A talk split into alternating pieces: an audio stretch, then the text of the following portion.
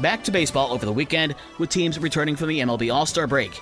And after wins on Friday and Saturday over Seattle, the Tigers entered Sunday's game winners of four straight games on the road and looking for the series sweep of the Mariners. But Seattle pitcher Bryce Miller threw five shutout innings, and Cal Raleigh had a home run, and Jarred Kelenic had an RBI double in the first inning in a 2 0 win for Seattle. Tigers starter Reese Olson only allowed six hits in his five and a third innings, but the two runs was enough for the Mariners as the Tigers went 0 for 3 with runners in scoring position.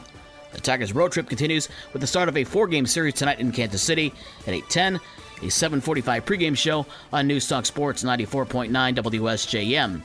The Chicago White Sox ended the Atlanta Braves' 11 consecutive series win streak at 11, as the Sox took two of three from the Braves with an 8-1 win on Sunday. Sox pitcher Dylan Cease won for the first time in almost two months.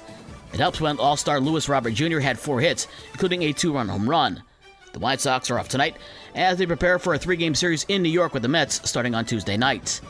And the Boston Red Sox won the rubber game of their three game weekend series at Chicago with an 11 5 win over the Cubs.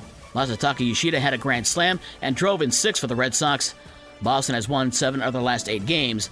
The Cubs' 10 game homestand continues tonight, they open up a three game series with Washington at 8.05. The WNBA is off for a few days because of their All Star break. Saturday had Team Stewart over Team Wilson 143 to 127.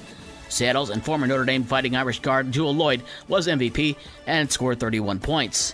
The NBA Summer League wraps up tonight with the de facto championship game, but Sunday the Pistons closed out the Summer League with a 4 1 record after a 185 win over Indiana.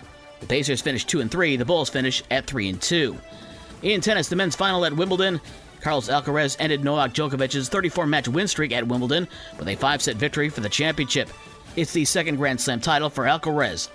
Djokovic has seven Wimbledon titles, including the last four. NFL news the biggest free agent this offseason has found a new home. Former Arizona Cardinals wide receiver DeAndre Hopkins signs a two year deal with the Tennessee Titans. And Sunday in Midwest League Baseball, Fort Wayne over Great Lakes 10 9. Quad Cities beat the South Bend Cubs 5 4, and West Michigan over Lansing 4 2. There are no games tonight in the Midwest League. For the rest of the scores from last night and the schedule for today's games, visit the podcast page on this station's website with your morning sports from Monday, July 17th. I'm Dave Wolf.